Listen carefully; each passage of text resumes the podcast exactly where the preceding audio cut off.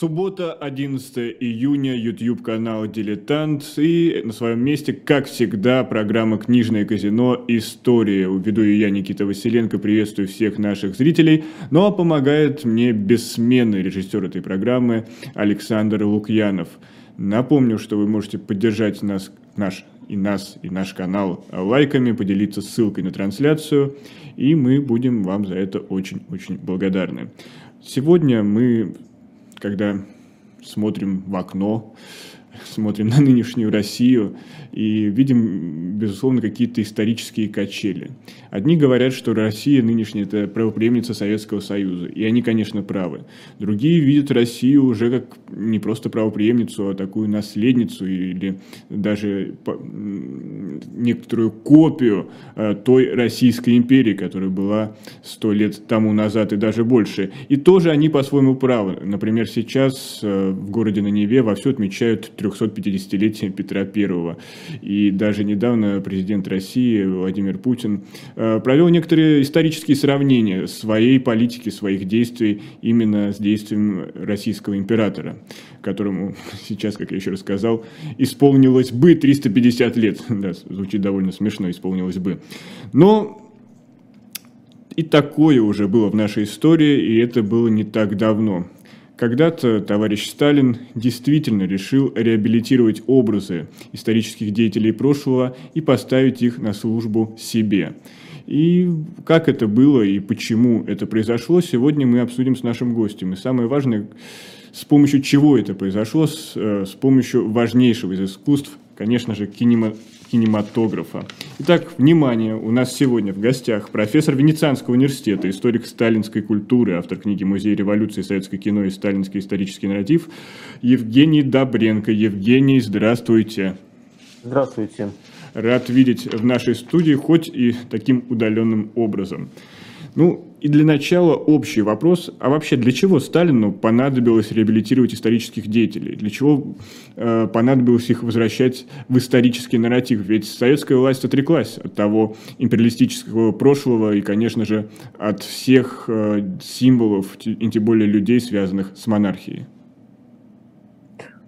Ну, э, обращение к истории э, э, э у Сталина как у любого политика, прагматика а, и а, оппортуниста а, было, было, было вполне, вполне естественным, потому что история представляла собой, представляет собой, всегда представляет собой а, а, а, имеет, вернее, содержит огромный легитимирующий потенциал. А, как известно, а, большевики пытались а, принести с собой, принести с собой новую, новый, тип, новый тип легитимности. И этот новый тип легитимности был связан уже не с историей, как раньше, а с бессмертным марксистским учением. А марксизм а, именно как учение, а, как наука, как а, единственное верное объяснение а, всего вокруг, а, от природы диалектический материализм до истории исторический материализм, до а, а, вообще понимания а, прошлого, настоящего и будущего в научном коммунизме. Да? Все, все это составляло, вот, значит, составлял марксизм-ленинизм. И из него, условно говоря, партия и, соответственно, новый режим черпали свою легитимность. Но дело в том, что учение, как любое учение, а, оно доктринальное, то есть это, это определенная доктрина, а, которую надо постоянно приспосабливать к э, быстро изменяющейся реальности. А реальность менялась очень быстро. И главным изменением, которым подверг, которому подверглась, а, подверглась, подвергся марксизм, ленинизм скорее, при Сталине в его борьбе за власть, в его борьбе с а, с, с, с Троцким и так далее, да, И это была идея социализма в отдельно взятой стране. А, которая совершенно, конечно, не укладывалась ни в какой марксизм, ни в какой ленинизм, и, и вообще не имела уже, в принципе, ничего общего ни с марксизмом, ни с, ни с ленинизмом. Поэтому от марксизма и ленинизма осталось, э, остались такие риторические а, а, платья, в которых начал одеваться просто обычный, обычный национализм, обычное строительство национального государства – а, вот. А, но тоже не вполне обычно, потому что воссоздавалась империя. А, то есть империя одевалась как бы в наряды национального государства. И это был очень сложный и, и новый по тому времени процесс, к которому Сталин отнесся очень э, так сказать, творчески. Вот. А, но, естественно, э, естественно такая, так, строительство такого государства, которое не имело ничего уже общего ни с каким марксистским, э, ленинским и так далее проектом, требовало, конечно, апелляции к национальному прошлому. А, кроме того, чем дальше, тем больше становилось ясно, а после 1933 года стало ясно всем, что столкновение с нацистской Германии не избежать, вот, что предстоит война, а, которую Сталин хотел оттянуть, конечно, и, в общем, как, как, как какими-то своими способами он ее оттягивал, вот, но как бы неизбежность столкновения была ясна всем. Точно так же, как было ясно, что э, на э, идеологии, на интернационалистской идеологии, понимаете, пролетарии всех стран соединяйтесь, там Э, у пролетариев нет своего отечества и так далее, конечно, вести войну невозможно. Поэтому нужна, нужен э, традиционный национализм, нужна национальная история, которая его питает. Э, ну и вот, вот, собственно, из чего и возникло все остальное. А дальше как бы включились Э, каналы обработки населения. Телевизора тогда не было, да. Вот, значит, и всех этих ток-шоу, которые, которые, значит, промывают мозги сегодняшнему населению России, тогда не было. А вот кино было, которое было безумно популярно. А, которая не требовала абсолютно ничего, даже грамотности. А надо помнить, что в 30-е годы все-таки еще значительная часть населения была безграмотной. А, вот, а, а, то есть читать книги там и, и газеты, в общем, не, не, не, не, не было готово к восприятию таких текстов сложно. А вот кино как бы в такой вот э, занимательной игровой форме доводила все необходимые э, э, э, режиму месседжи до населения. Так, вот, собственно, угу. и, да. Тогда какой первый исторический деятель появился в, в этой новой своей вариации на службе советского государства? Это был монарх или полководец? Вы знаете, эти, эти, если мы говорим о фильмах, ну, фильмы-то, они шли, в общем, косяку а в, там, ну, Петр Первый, например, вот э, э, самая известная вот эта экранизация, mm-hmm. да, где Петра играет э, Симонов. Э, вот, вот этот фильм это 36-37 годы. Но прям, прям тогда же, ну, 39 год, э, Александр Невский. Э, во время войны снимается, снимается Иван Грозный.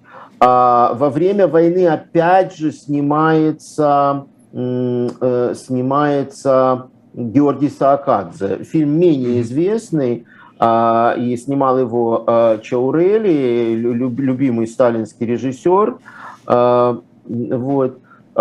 Так что э, здесь, в общем, были, были Э, фильмы эти шли практически одновременно. А кроме того, там ведь было как бы несколько таких, э, несколько таких вот э, как бы серий, условно говоря. Это были вот фильмы о русских царях, потом были фильмы о полководцах, вот, а они были позже как раз, вот фильмы о полководцах, ну, условно говоря, скажем, там Александр Невский, потом там, ну вот Суворов и, и Кутузов во время войны, Суворов раньше, значит, Нахимов, Ушаков, послевоенные, да, картины, а, вот, то есть вот военачальники. А потом еще, кроме того, были исторические фильмы, посвященные, значит, вот, э, э, э значит, там всяким, э, э, да, вот я еще пропустил Минин и Пожарский, mm-hmm. да, а потом еще были фильмы, э, посвященные национальным героям, э, скажем, э, Богдан Хмельницкий, Салават Юлаев, там еще были фильмы, а, посвященные народным восстаниям, да, там Пугачев, Разин, а, вот, и так далее. То есть э, э, э, это был, это был э, огромный поток фильмов. А после войны, э, вот, э, кроме этих еще серий, появилось, но, появился новый, э, новый как бы, mm-hmm. серии э, документ, э, простите, э, биографических Э, би, би, биографических фильмов, посвященные, э, значит, деятелям русской науки. Ну, вот когда началась кампания за приоритеты русской науки, да, когда доказывалось, что все открытия были сделаны в России, все научные открытия были сделаны в России и украдены на Западе. Да?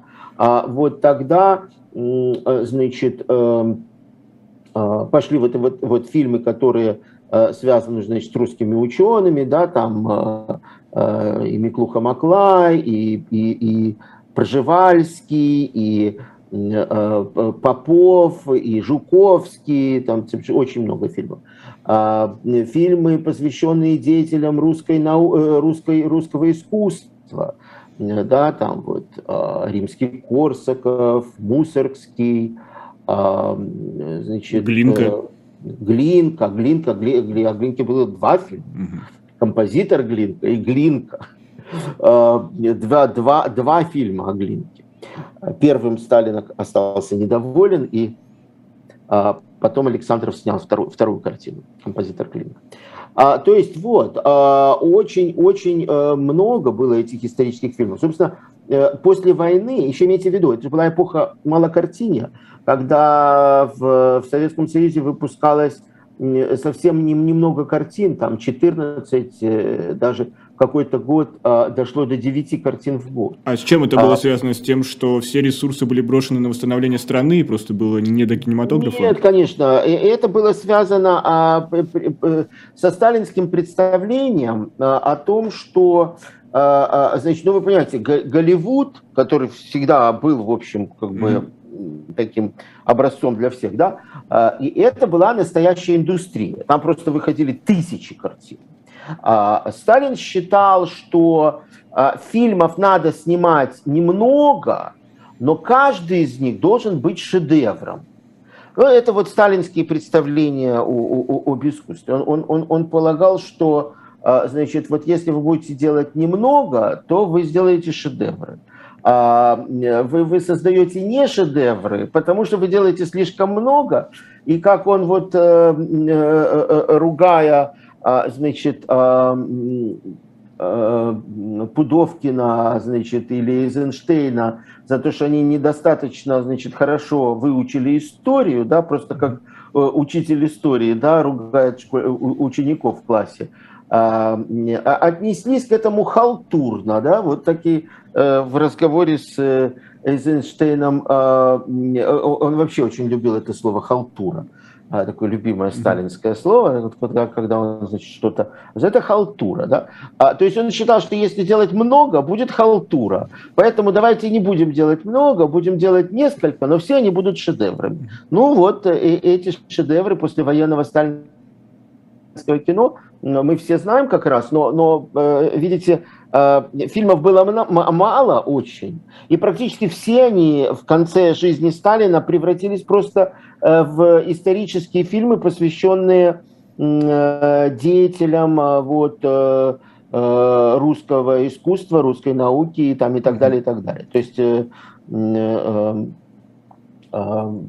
Сталин, причем Сталин сам планировал вот давайте а... на этом подробнее остановимся, потому что есть такое действительно утверждение, что в 30-е и 40-е годы товарищ Сталин был просто генеральным продюсером советской киноиндустрии. И, и, да, да, и доходил было. вплоть до того, что он участвовал в правках сценария, в отборах актеров, режиссеров, и, не знаю, чуть ли не подборе декораций. Так ли это? Э, Можете на каких-то примерах конкретных ну, привести? Про подбор, декора... про подбор декораций э, сказа... э, э, э, в этом судить не берусь, но э, дел... нет, дело в том, что это, это как бы это раньше было все на, на уровне каких-то сплетен, но дело в том, что надо сказать, что в последние годы как раз очень много появилась работа, во-первых, были опубликованы, опубликованы документы а, значит, э, например, прекрасный сборник документов Кремлевский кинотеатр, да, э, огромный том, там, 800 страниц, а, где а, просто собраны документы, которые показывают, как Сталин занимался кино. То есть, да, читал, да, читал сценарий, правил, э, там, значит, писал записки, там и так далее, и так далее. А, э, э, да, принимал практически все фильмы. Э, без его согласия картина не могла выйти, и известно, что Иван Большаков, министр кинематографии, просто сидел и значит, записывал каждый сталинский значит, там звук, который вождь издавал во время просмотра, или там какие-то междометия, в какой момент они были, это выражается, что недовольство или какое-то сомнение или и так далее. Да. И все замечания Сталина, значит, э, э, тщательно конспектировались и доводились до режиссеров и были абсолютно обязательны к исполнению. А, вот. Опубликовано очень много а, и воспоминаний, и ну, это известная книга «Сталин смотрит кино», а, то есть и, и воспоминаний, и, и, эм, и документов, а, которые, да, свидетельствуют о том, что Сталин принимал самое активное участие в этом. Вот Симонов, Константин Симонов, mm-hmm. который, как известно, был одним из сталинских любимцев, и он, э, он был членом э, комитета по сталинским премиям, а, то есть вот он а, присутствовал при встречах со Сталиным, как и при его высказываниях, а, при, о присвоении премии и обсуждении картин, и, и там и фильмов, и, и, и романов, и произведений театральных и так далее. А, и он писал в своей книге значит, записки человека моего поколения, а, где он говорил, что ничего Сталин в искусстве не планировал настолько подробно, а, значит, и, а, и, и, и, и не контролировал так тщательно, как вот производство исторических картин.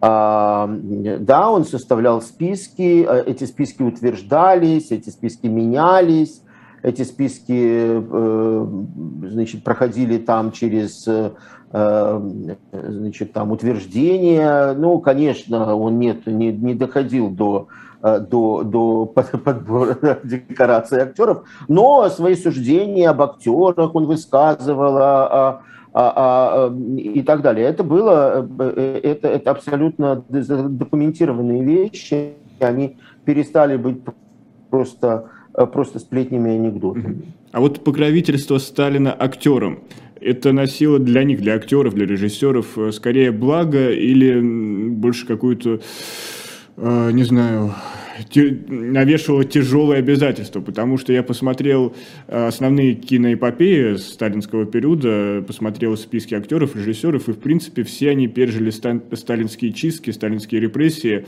и прожили довольно долгую жизнь. За некоторым исключением, например, того же Эйзенштейна, который э, в какой-то степени не пережил критику Сталиным Ивана Грозного второй части. А вот... Знаете, но э, Эйзенштейн, Эйзенштейн создавая вторую часть Ивана Грозного знал, на что идет. А, и это было, э, это было, в общем, практически а, это был с его стороны абсолютно такой героический шаг, Или самоубийством? А, ну, ну, ну, ну, имея в виду, что человек, он был, в общем, больной, сердечник, и, собственно, он и умер от инфаркта. А, то есть это был, в общем, самоубийственный шаг. Но он считал, что он, а, он должен его сделать. Вот это было его такое самоощущение. А, вот. Так что это был, это был сознательный шаг в случае с Эйзенштейном. Хотя пострадавших было очень много. Вот если брать режиссеров с мировым именем, да, многие, многие как бы пережили сталинскую эпоху относительно э, безболезненно, да, ну вот из классиков советского кино, ну кроме Эйзенштейна, mm-hmm. да, потому что, но, скажем, вот Пудовкин э, прожил безболезненную, в общем, э, относительно безболезненную э, жизнь. А при Сталине, правда, конечно, э, понимаете, после, после раннего Пудовкина, после Пудовкина эпохи матери э, конца Санкт-Петербурга, э, вот, конечно, ну, поздний Пудовкин mm-hmm. это, это, это, это, это страшное зрелище. Два разных режиссера. А, это, это, это да, а, вот. А, ну, да, но, например, Давженко, который, несомненно, одна из центральных вообще фигур мирового кино а, и раннего советского кино, а, был в страшной опале и много раз проходил через сталинскую опалу и во время войны, и после войны, при том, что в 30-е годы был любимцем. Но потом вот э, оказался, оказался в опале э, как раз из-за из Украины, из-за а, а, своей Украины в огне, вот, э,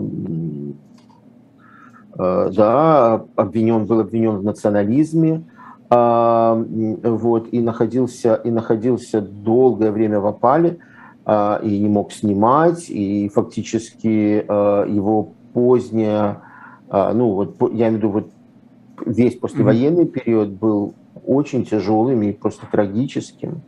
А, вот. И тоже умер он рано.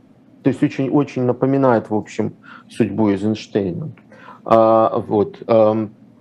А, хотя, конечно, да, вот пережили, э, понимаете, э, то есть э, Сталин, Сталин дело в том, что кинорежиссеров их, их было не, не, не так много, вот, и Сталин очень хорошо знал, он вообще следил очень за за, за сферой культуры. Угу. Он хорошо знал вот, э, литературу, он хорошо знал театр, он хорошо знал, причем, значит, и драматический театр, и, и большой театр. А, вот. А, он э, прекрасно знал, что происходит в кино. А, вот. Он, он следил за этим. Понимаете, это была, по сути дела, это была сфера Э, ну, абсолютно необходимая для контроля со стороны власти. Э, приблизительно так же, как сегодня контролируется какой-нибудь первый канал телевидения. Это, это, это была просто главная сфера, через которую шла э, государственная пропаганда. То есть, конечно, это контролировалось. И, конечно, это он, он это контролировал лично и знал очень хорошо. То есть тот анекдот, а что Любовь Орлова сбежала с любовником за границу, и что делать будем, завидовать будем, мог быть реальным?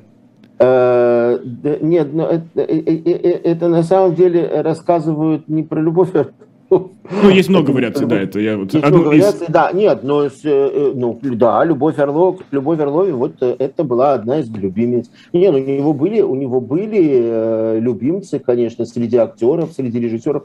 Что имейте в виду, что э, кино, э, в принципе, это же очень небольшой такой, э, небольшое такое поле. Э, и потом советское кино, это же не Голливуд. А там же не, там же не, понимаете, не тысячи, это же не, это же не фабрика. Это, это очень, в принципе, небольшое, небольшое такое предприятие, где э, э, как бы работает, э, ну, первого ряда активных, там, не знаю, 20 режиссеров, если наберется, да, а, вот, и там 40 известных актеров. Ну вот и все. То есть, да, и там, и там пять основных, даже не пять, там, скажем, три основные киностудии. Вот, вот собственно, и все. Какой там особый контроль нужен. А кино он относился с большим, он считал его очень важным. Вот, и поэтому тут как раз все, все очень понятно, почему он его так хорошо знал и почему к нему так, с таким вниманием относился. Здесь мы сделаем небольшую паузу и вернемся в эфир совсем скоро. Оставайтесь с нами. Это программа «Книжное казино. История».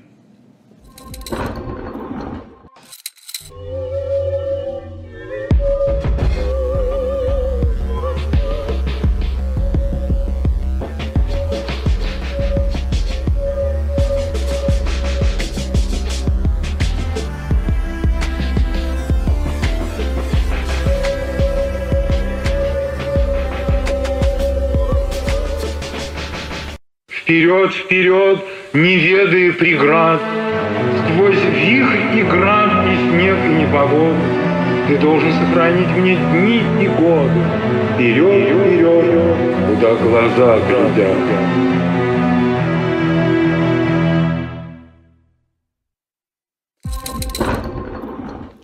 Книжное казино «Истории» продолжают свою работу. И напомню, сегодня у нас тема эфира «Кино на службе Сталина» от Петра I до Ивана Грозного. Ну а в гостях у нас профессор Венецианского университета, историк сталинской культуры, автор книги «Музей революции. Советское кино и сталинский исторический нарратив» Евгений Добренко. Евгений, мы вот остановились на актерах, на их судьбах.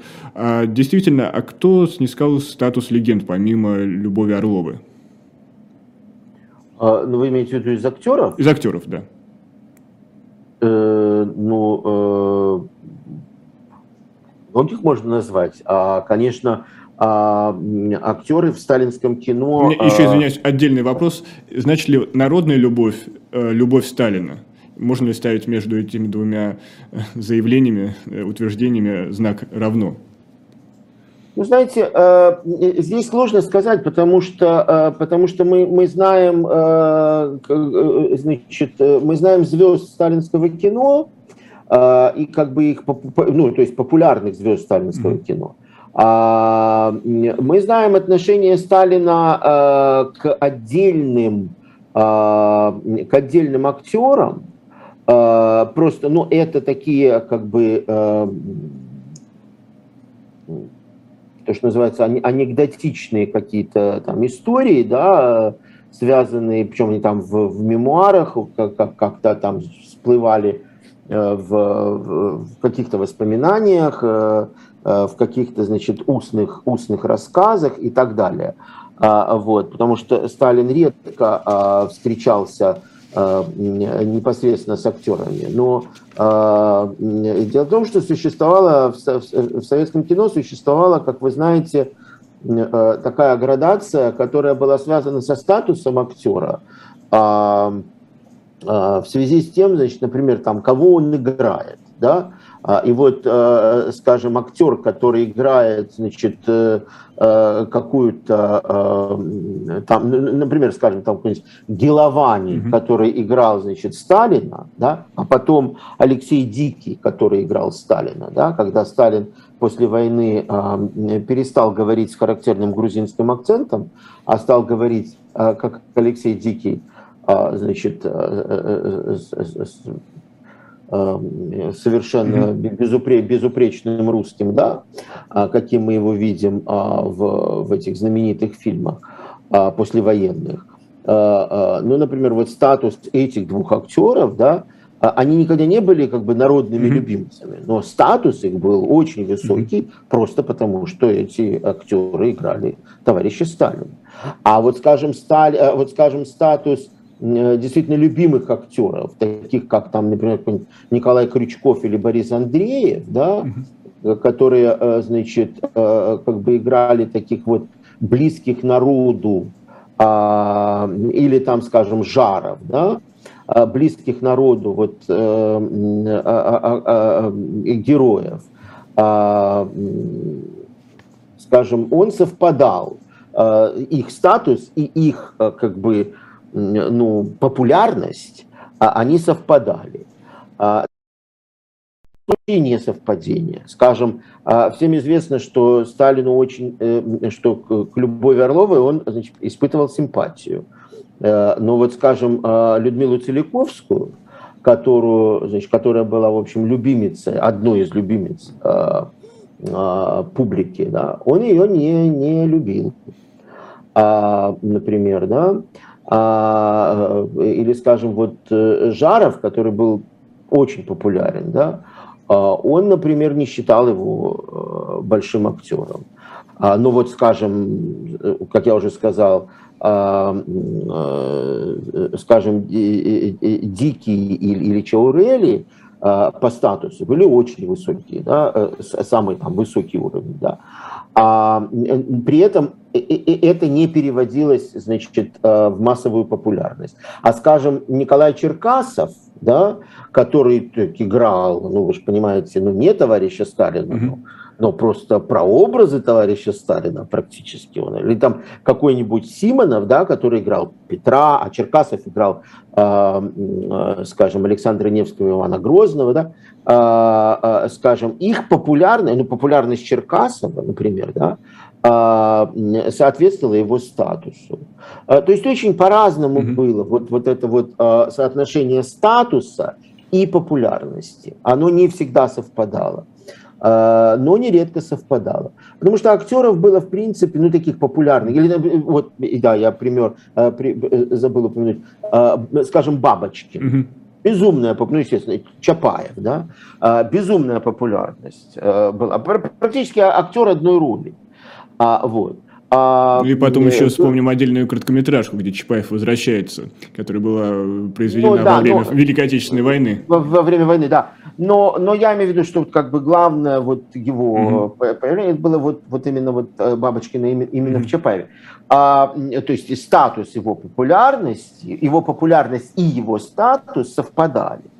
А, вот. А, и, конечно, там, там со всеми титулами, там народный артист СССР, и там всякие награды и, и, и, и так далее. Это все, это все как бы шло в придачу к этому. Все всякие премии там, и а, статусные вещи, вот они совпадали с популярностью. А э, иногда, ну не часто, но не совпадали. Вот как я уже э, сказал, скажем, в случае с Жаровым или в случае с Целиковской. А вот хороший вопрос пришел от нашего зрителя Виталия Маркова, такой почти анекдотичный. Известны ли судьбы актеров, которые играли отрицательных персонажей? Можно ли тут проследить какую-то не знаю, модель поведения советского зрителя, а может и Сталина по отношению ну, к ним. Э, да. Нет, ну вы знаете, то есть э, э, такие, такие актеры, такие, э, во-первых, да, такие актеры, э, конечно, были менее, они никогда не входили как бы в, в, э, в число популярных актеров э, советского кино, сталинского кино. А, но они, а, а, они были известны, опять-таки, повторюсь, потому что их было очень мало. Понимаете, когда на, на экраны выходит в течение года 10 фильмов, в которых э, занято, там, я не знаю, э, да, да, даже там, я не знаю, в главных ролях 5 э, актеров – то есть речь идет о 50 актерах, которые вот снимаются все время там и сям, и сям, и там. В этом году тут, в следующем году там э, и, и так далее. Да? Как какая-нибудь Любовь Орлова или там Целиковская, или там, я не знаю, там можно перечислять, там были и, и, и, и, и, и позже, значит, и а, другие популярные актеры, там Переверзев, вот, или Кадочников, да, который мог, мог играть, скажем, негативную роль. Да, э, э, ну вот, пример хороший, Кадочников. Да, а, с одной стороны, значит, играет э, роль ну, отрицательную да, в Виване Грозном. А, но играет в подвиг разведчика, играет, значит, в повесть о настоящем человеке, то есть такой абсолютно как бы позитивный персонаж. Mm-hmm.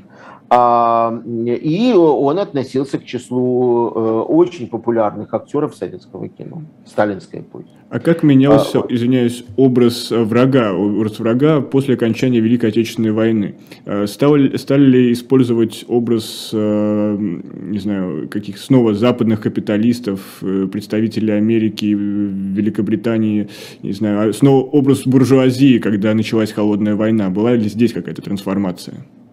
Была, э, была и очень, и, и очень заметная. А, дело в том, что, понимаете, образ врага, э, явля... как я уже упомянул вот в начале нашего разговора, да, я сказал, что обращение к кино, вообще обращение, э, простите, обращение к истории, если мы использование кино в обращении к истории, было связано прежде всего с проблемой легитимности.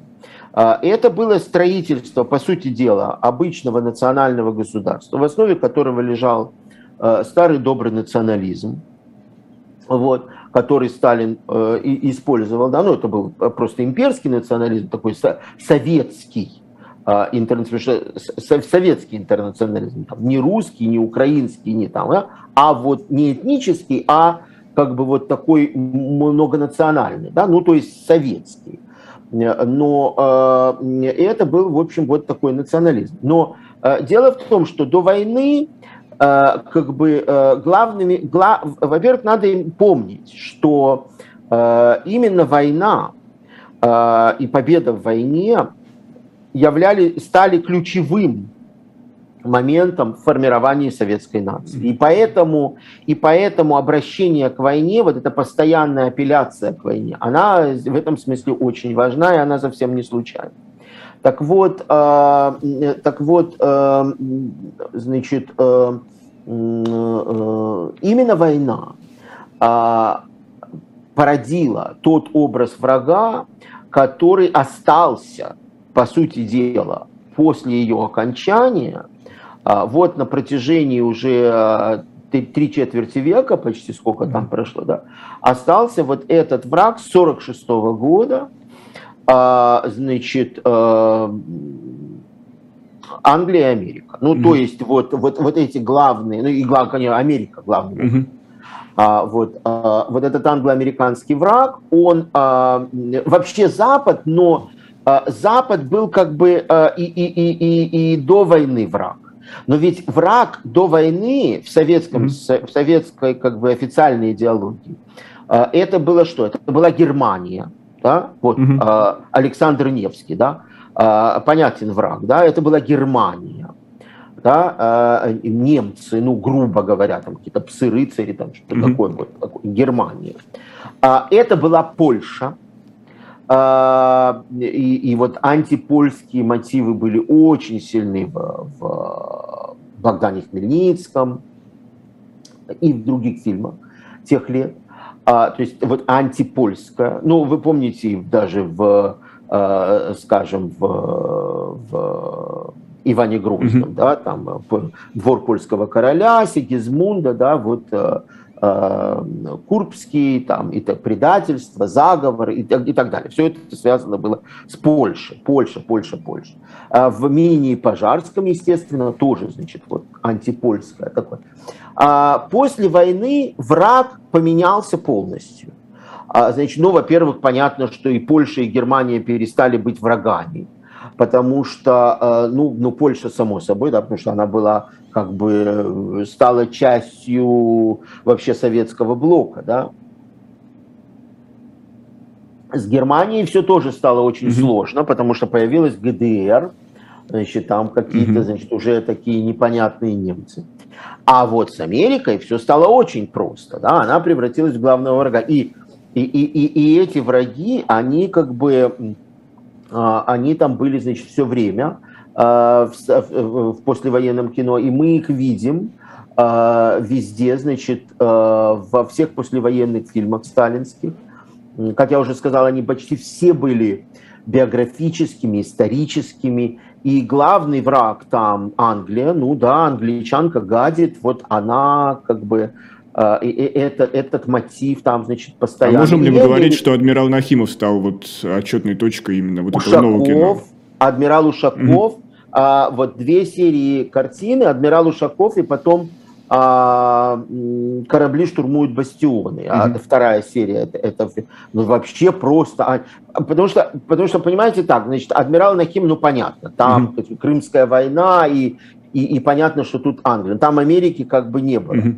А вот а, уже появление Америки в вообще в, в кино холодной войны, если вы посмотрите, например, встреча на Эльбе, ну вот классика, классика э, кино холодной войны, встреча на Эльбе, э, значит, э, секретная миссия, русский вопрос, э, серебристая пыль, заговор обреченных. Это все э, картины эпохи холодной войны, вот ранней холодной войны. Как раз в это время формируется вот тот э, образ врага и то отношение к врагу, которое останется э, в советской идеологии просто по сегодняшний день, оно вообще не изменилось. Это, это, это абсолютно тот же, тот же враг. Вот. А если говорить о трансформации внутреннего врага, как его можем проследить через историческое кино? Например, начиная от того же Петра Первого. Э, ну, тема, тема заговора, вообще имейте в виду, а, большевики, это, в общем, э, э, будем называть вещи, это, это, это политические заговорщики, да? это люди, которые пришли к власти в результате военного переворота. А, а, они, как бы идея заговора в большевистской идеологии играла огромную роль. А, в сознании Сталина, а, который, несомненно, был, в общем, абсолютным параноиком и к концу жизни явным параноиком, а, то есть идея международного заговора, а уже после войны в его сознании оно приобрело такую ну, полностью конспиратологическую такую вот картину, играла просто ключевую роль. Э, поэтому как бы идея заговора, международного заговора у Сталина еще, имейте в виду, после войны, когда началась антикосмополитическая, антисемитская кампания, это был уже, конечно, выглядело как типичный такой еврейский заговор, а, мировой заговор, ну, мировое правительство. Вот это все, это все, ну, его там, там просто не называли, естественно, Вашингтонским обкомом, это уже термин постсоветский, да, но, э, но то, что, э, то, что это все была вот такая антиамериканская пропаганда, э, которая очень активно буквально вот пропитывала и основана была на, на заговоре и конспирологии в сталинскую эпоху, этим она абсолютно не отличается от современной. То есть Тут просто то же самое. Вот Та именно поэтому мы сегодня с вами в нашей студии встретились, ровно чтобы провести Наверное, к параллели, к сожалению. А, к сожалению, да. да. Э, к сожалению, сталинизм не стал а, прошлым и сам не превратился в историю, а остался живым а, в России. И об этом приходится с горечью говорить. А все-таки, если говорить о кино, вот для тех, кто нас смотрит и хочет с чего-то начать знакомиться именно со сталинским историческим эпосом, что, что нужно посмотреть, с чего начать? Понятно, есть Иван Грозный, Эйзенштейна абсолютно это отдельная категория, но вот именно с точки какой-то, с точки зрения культурной ценности, вот с какого фильма лучше начать, чтобы к этому всему прикоснуться? Несомненно, с точки зрения как бы кино, то есть настоящего искусства кино. Угу. Это, это, конечно, это, конечно, а, Иван Грозный, который является абсолютным шедевром. Вот. Очень, э, ну, мне кажется, ну, знаете, сталинский кино очень специфическая такая вещь. Мне кажется, очень достойный фильм, скажем, э, Суворов. А, это, конечно, это все надо понимать, что это, конечно, пропаганда uh-huh. советская, но, но есть, в общем, знаете, есть качественная пропаганда, и есть мусор. А, и есть просто, есть просто хорошее кино, которое выполняло функции пропаганды. А, так вот, скажем, а, скажем, некоторые фильмы, ну вот опять-таки я бы, я бы назвал я бы назвал прежде всего а, Суворова, я бы назвал наверное, Богдана Хмельницкого, по крайней мере, интересными с точки зрения кинематографа историческими картинами. И вы знаете, вот еще фильм довольно интересный, мало сейчас знакомый, это фильм Чаурели, значит, который я уже упоминал. Это была экранизация романа «Великий Маурави». Вот. А, э, э, я, я бы тоже его э, значит, рекомендовал. Ну что ж, это будет такое домашнее задание для наших зрителей, но для тех, кому нашей беседы показалось мало, я напомню, что наш гость – автор книги «Музей революции. Советское кино и сталинский исторический нарратив». Книгу тяжело найти, признаюсь честно, я вот сам заказал, она приедет ко мне не скоро, как, как к, к моему большому сожалению, но вот мне беседы не хватило, поэтому я надеюсь почерпнуть какие-то какие-то другие ответы которые, на вопросы, которые заготовил именно из этой книги. И напомню, у нас в гостях был профессор Венецатского университета, историк сталинской культуры Евгений Добренко. Евгений, спасибо, что нашли время и надеюсь, до новых встреч. Спасибо вам. А мы, а мы продолжаем нашу беседу, и совсем скоро к нам э, в эфир ворвется Николай Александров. Вот люблю это слово «ворвется», потому что действительно он появляется так неожиданно, что э, не, ус, не, успеем, не успеем даже должно поприветствовать с фанфарами и красной ковровой дорожкой, как это положено. Э, итак, вот я обещал фанфары и красную ковровую дорожку. Николай, надеюсь, вы их представили. И вот после этих слов я приветствую вас в нашей студии и передаю вам слово. А, Никита, добрый день. Э, э, как я и обещал на прошлой неделе, сегодня у нас будет, э, ну так скажем, немножко билетризированный выпуск, mm-hmm. хотя, конечно, об истории тоже пойдет речь. Но первое, с чего я начну, я начну э, с известия о том, что вышел новый роман Джулиана Барнса. Этот э, британский писатель, э, пожалуй, наиболее популярен у нас в стране. А, э, за последнее время выходили множество разного рода изданий, э, и, и те произведения, которые издавались ранее, да, переиздавался Джулиан Барнс. Э, выходили новые книжки, там, да, ну, можно вспомнить, э, а, например, «Портрет мужчины в красном», да. И вот новая книжка Джулиана Барнса, а, которая называется «Элизабет Финч». Как всегда у Джулиана Барнса, это не просто роман о любви, в принципе, его так можно определить, конечно же. Но, как всегда, Джулиан Барнс радует нас многочисленными культурными аллюзиями, размышлениями а, а, по а, самым разным проблемам, что такое культура вообще, а, как относиться к культуре цивилизации? И прочее, прочее.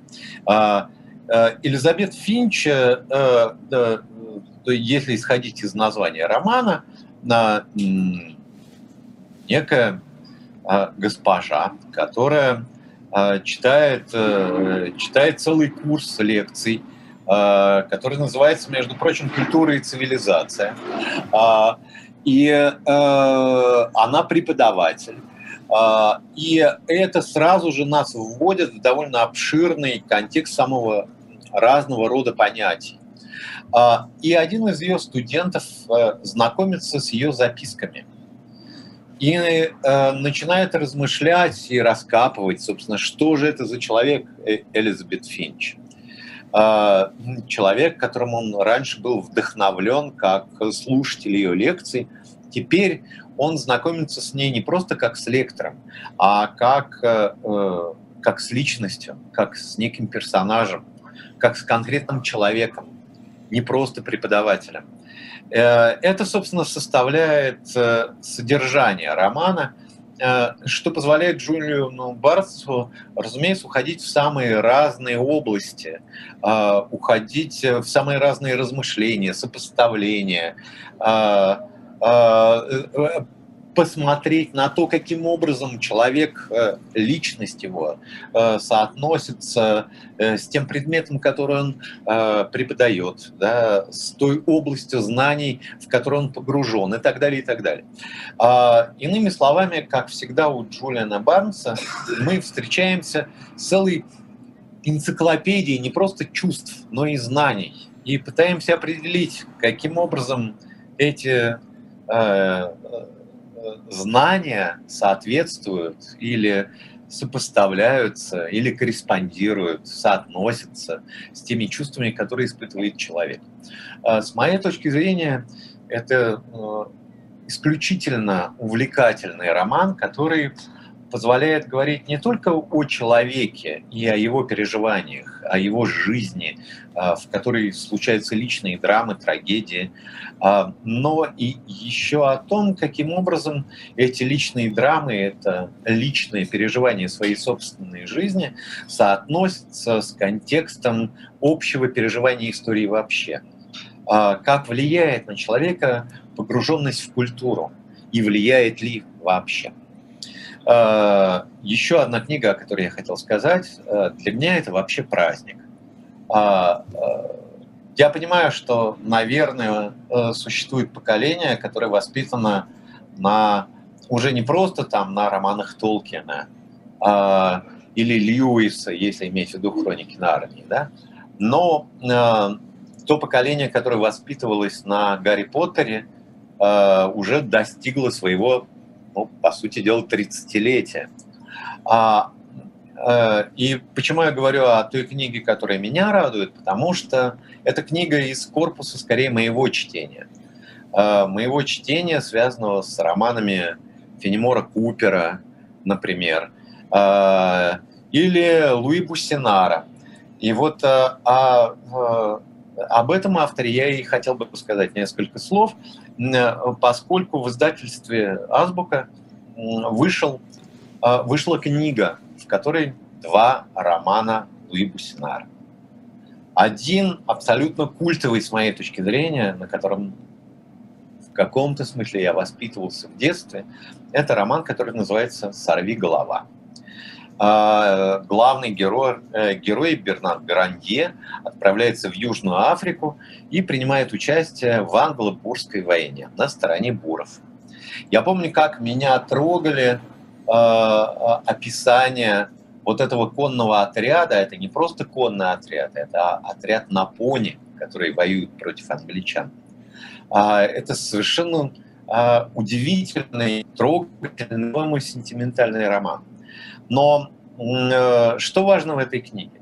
Важно, что это диалогия. Я, например, когда знакомился впервые с творчеством э, э, Луи Бусинара, я не читал роман, который называется «Ледяной ад», а это, собственно, приквел романа «Сорви голова».